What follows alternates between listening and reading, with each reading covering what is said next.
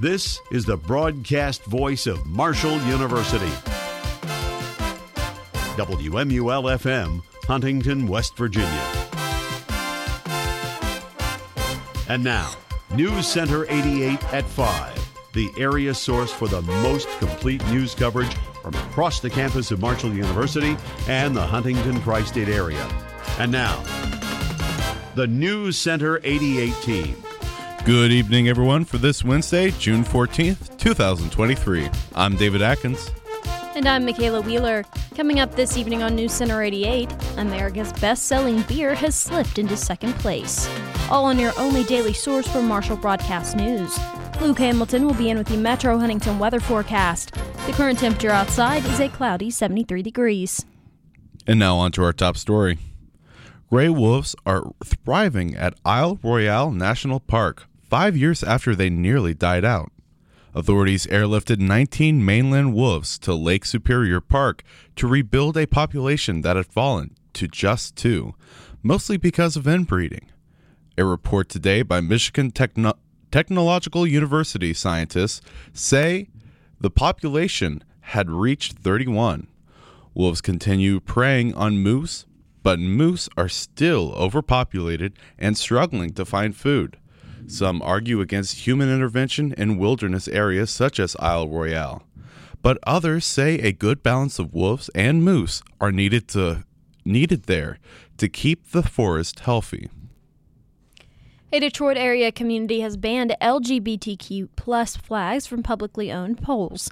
The unanimous vote by the Hamtramck City Council came during a tense meeting that raised questions about discrimination, religion, and the city's reputation for welcoming newcomers. The council voted to display only certain flags, including the American flag and one that represents the native countries of immigrant residents. More than 40% of Hamtramck's residents were born in other countries, especially Yemen and Bangladesh. Some members of the All Muslim Council said the pride flag clashes with the beliefs of some members of their faith. Residents and businesses are free to fly pride flags. After more than two decades as America's best selling beer, Bud Light has slipped into second place. Mexican lager Modelo Especial overtook Bud Light in U.S. retail dollar sales in the month ending June 3rd, according to Bump Williams Consulting. Modelo controlled 8.4% of the U.S. grocery market. Conven- convenience and liquor store sales, Bud Light fell to 7.3%. It's a milestone in the months long sales decline Bud Light has experienced since early April, when critics vowed to boycott the beer after the company sent a commemorative, com, com, my apologies, commemorative can to a transgender influencer. Bud Light's U.S. sales were down 24% in the week ending June 3rd. Coming up, Ohio ban clears House panel. That and more news from across the tri state when News Center 88 returns, right after this.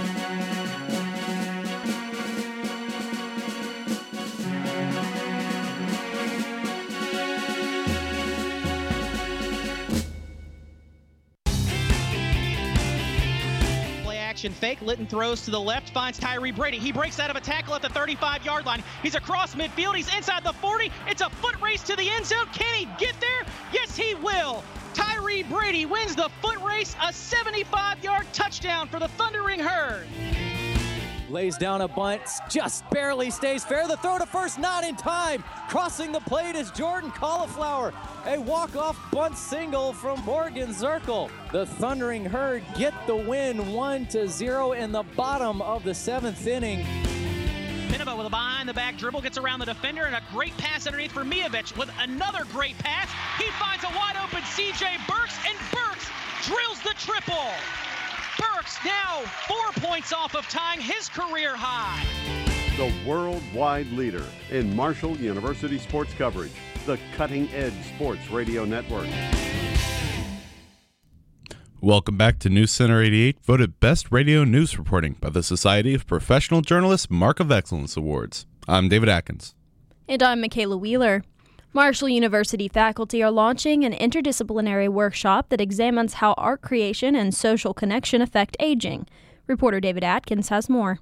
The Huntington Foundation and the Marshall University School of Medicine are running a partial art workshop and health study that examines how group art workshops affect the cognition of older adults and health conditions affected by aging. The clinical name for such a workshop is an art intervention. Assistant professor of psychology at Marshall University and principal investigator for the study, Masa Toyama, says that this study aims to fill gaps in existing art intervention research by testing a wide range of health outcomes such as depression, stress, pain, cognitive functioning, loneliness, and social connection. There are some studies providing art therapies in clinical setting focus on people uh, who are experiencing dementia the result of those studies are kind of mixed and more studies are needed. Participants will attend a workshop for all skill levels where they will be creating a life bouquet. They will first create two dimensional images influenced by their experience. The images are then brought together in a three dimensional collage in the form of a wrapped bouquet. Professor of art and member of Marshall's Healthy Aging in Appalachia Committee, Sandra Reed says that the images coming together in the life bouquet is a reflection of the participants. Reed also notes that bouquets, either romantically, platonically, or in memoriam, are traditionally symbolic of strong bonds between individuals. There is mess involved and there is uncertainty involved, but that is also healthy. What the purpose of yours will be, not the first week and not the second, and maybe not even the third, but you're finding that and you're asking yourself, what am I thinking about? What is important to me? The Life Bouquet workshop will occur over six 45 minute workshops and four health assessments.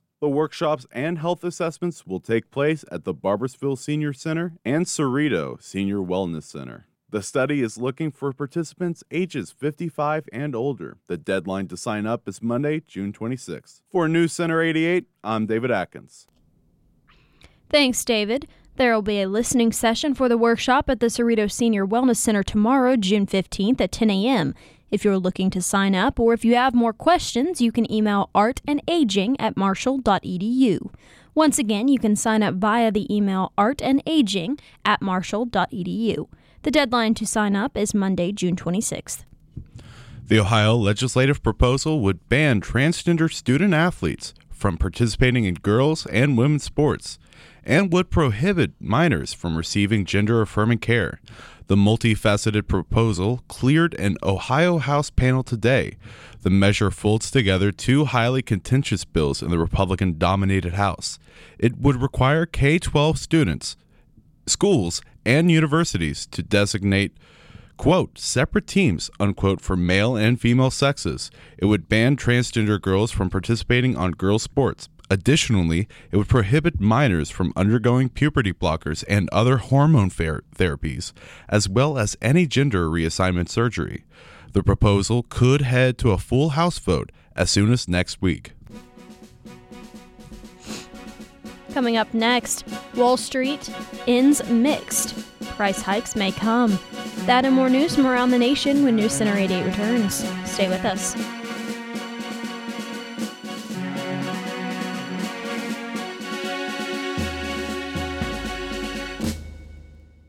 This song is being played on a didgeridoo. A didgeridoo is an instrument made by Indigenous Australians.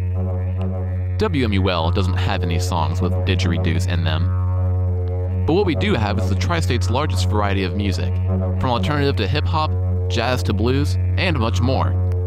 Plus, our selection is constantly being updated with the latest tunes. So, you know, maybe one day we will have a song with a didgeridoo in it. 88.1 WMUL FM. Welcome back to News Center 88, voted Best Spot in News Reporting by the Virginia's Associated Press. I'm David Adkins. And I'm Makaylah Wheeler.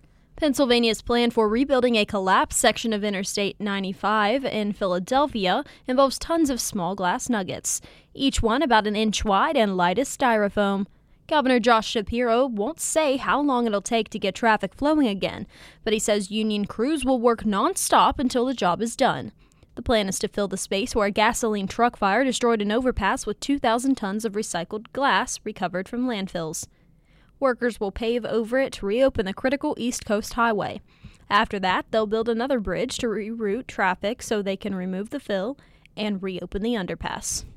Fox News says it has addressed an on screen headline that called President Joe Biden a quote, wannabe dictator, unquote, who sought to have his political rival arrested without saying what was done.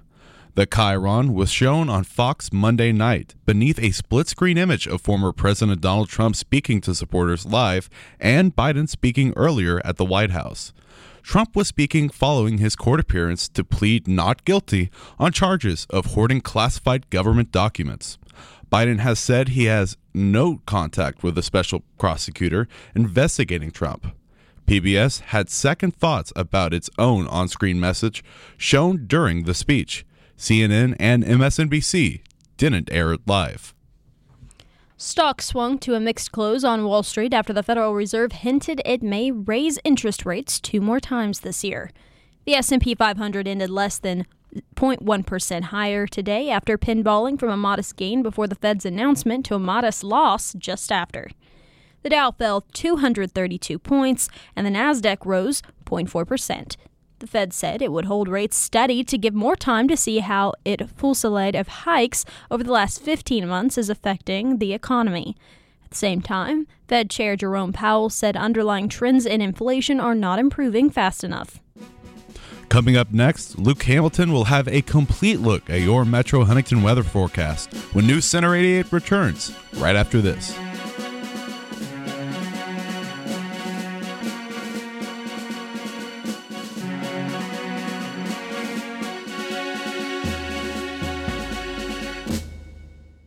You have a CD for any mood. You've got everything from rainy day jazz to pure existential angst. You've got CDs to dance to, boogie to, shimmy to, mosh to, and totally rock out to. You've got rock, rap, pop, alt pop, sub pop, hip hop, jazz, blues, country, metal, punk, and some stuff they don't even have a name for yet. But do you have a first aid kit? You have the things that make you happy. Get the things that make you prepared. An All Hazards Emergency Preparedness Kit can help. Ready kits are available at your local retailer. Learn more at ready.gov. Welcome back to News Center 88. I'm Luke Hamilton, and now it's time for your Metro Huntington weather forecast. It is currently a mostly cloudy 73 degrees. The temperature will drop down to 63 degrees at midnight. Tomorrow morning, temperatures will reach down to a low of 57 around 6 a.m. In the afternoon, it will warm back up into the low 80s after a mostly cloudy morning. The sun will peek back out in the evening after hiding behind the clouds in the afternoon. Today in weather history, on June 14, 1989, thunderstorms developing ahead of a cold front produced severe weather from the central Gulf states to the middle Atlantic coast region during the day and into the night. There were 62 reports of large hail and damaging winds. Thunderstorm winds caused $28 million of damage in Montgomery County, Maryland. Thank you to weather4u.com for that information. Currently outside the WMUL studios, it's a mostly cloudy 73 degrees. That's your Metro Huntington weather forecast for News Center 88. I'm Luke Hamilton. Thanks, Luke. Coming up, berry busting bugs will be barren. Stay with us to find out more right after this on News Center 88.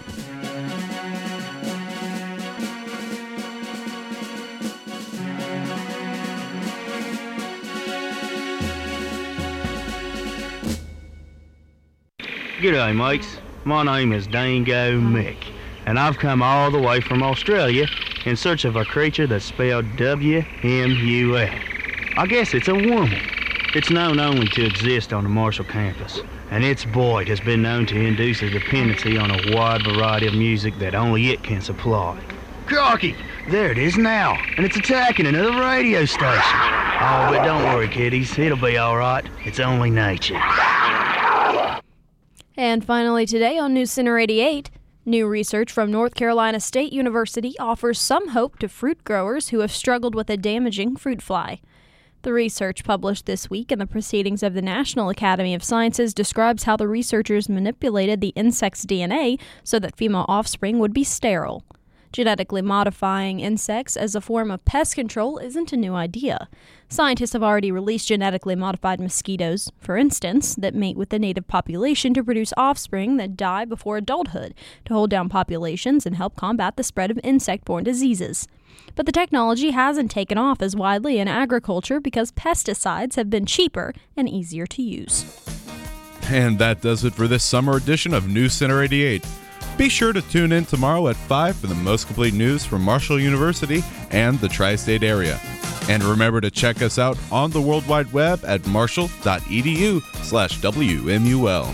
For Makaylah Wheeler, Luke Hamilton, Ben Anderson, and the entire News Center 88 team, I'm David Adkins, and your thought of the day is choose your life, love your choice. Thomas S. Monson.